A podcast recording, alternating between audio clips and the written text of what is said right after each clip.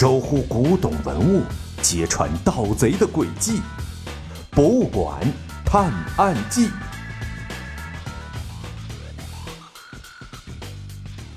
第二十六集：狭路相逢。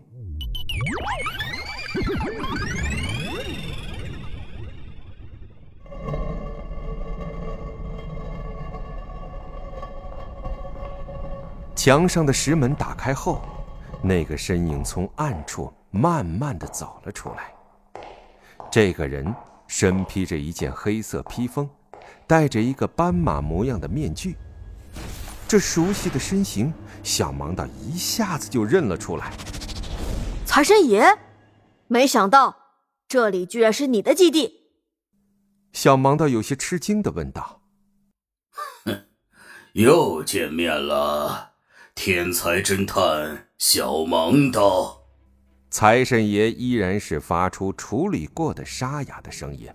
我万万没想到，你们居然能从国内追踪到这个海岛。这要多亏了小小贤，他搜索对比了这些年网上的信息，通过大数据比对，找到了蛛丝马迹。哼！听到小盲道的夸奖。小小贤有点得意的叉着腰站在他的身边。果然，稍微有点疏忽大意就会被技术追踪到。不过你们来了也好，帮我抹去这条线索，我就再也没有任何漏洞可查了。财神爷非但不生气，反倒是有些开心了。哼，你屡次偷盗国宝。如今又在国外作案，还想让我们帮你抹去线索，简直是做梦！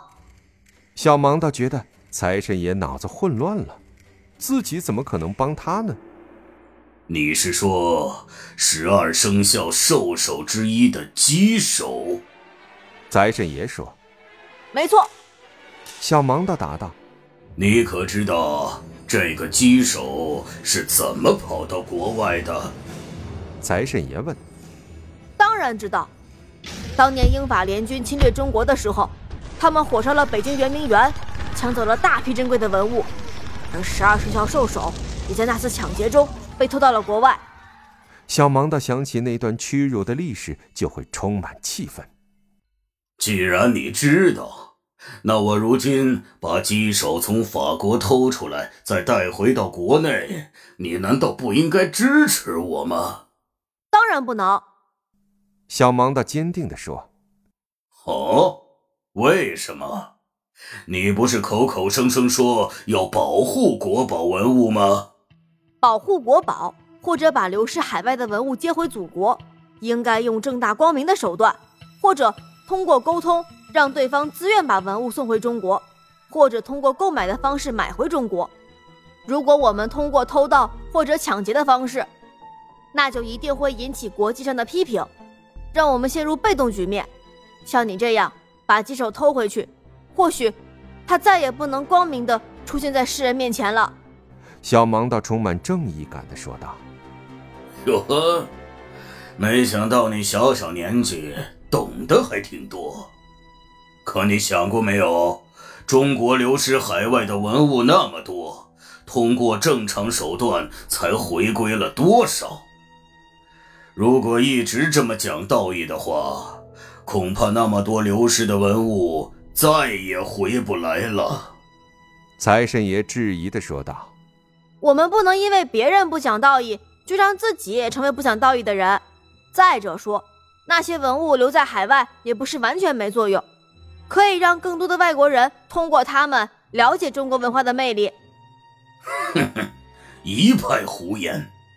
看来我们是不可能站在同样的立场上了。不过，你的到来也算是帮了我的忙，这次就不为难你了。财神爷说完，转身就准备走回通道。别走！小盲道见财神爷要走，赶紧跑上去两步，准备拦阻。哦，小心！小小贤迅速冲到小盲的前面，啪的一声。一个瓷瓶被小小贤击碎了。原来，是财神爷突然回身，把一个瓷瓶丢向小盲道。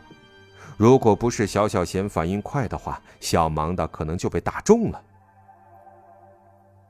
就在他们停下脚步的那一下，财神爷跑回通道，关上了石门。小盲道他们反应过来，赶紧跑了上去。两个人使劲的推那道石门，可是石门实在是太重了，费了好大的功夫才推开。那是一条又长又昏暗的通道，两个人小心翼翼的走了好一会儿。都走到了通道的尽头，也没有发现财神爷的踪迹。快看那边！小小贤指着左手边半空中说：“小盲道顺着他的指向看过去，发现不远处一个热气球正在缓缓的升起，慢慢飘走。热气球上那个人背对着他们，披着披风，可不正是财神爷吗？他要逃走了，怎么办？”小盲道翻着随身的背包，发现并没有携带能用得上的工具。你看那是什么？小小贤在通道的墙上发现了一个弓弩。太好了，看你往哪跑！小盲道拿起弓弩，瞄准热气球，嗖的一下把箭射了出去。那一箭正好射穿了热气球，漏了气的热气球再也升不起来了。越来越快的坠落了下去，最后掉进了一片森林中。可是，正当小盲道和小小贤赶过去的时候，却发现那儿并没有人，而是一个披着披风的人偶躺在地上。啊，怎么会这样？小盲道吃惊地说：“我知道了，这招叫做金蝉脱壳。”小小贤却为自己突然又想到了一个合适的成语，有点高兴。正在这时候，忽然传来轰隆隆的声音，他们抬头望去，看到那个城堡居然塌了，眼看着一座好好的城堡，不一会儿就变成了废墟。接着，整个大地开始晃动起来，地上突然出现了一道裂缝。不好！大地震，赶紧跑！小小贤探测到岛上发生了严重的震动，拽着小盲道就往海边跑去。可是小岛晃得越来越厉害，岛上的裂缝一道接着一道的出现，而小盲道他们离海边还有不短的距离。那么，他们能够顺利的逃出这个大地震中的小岛吗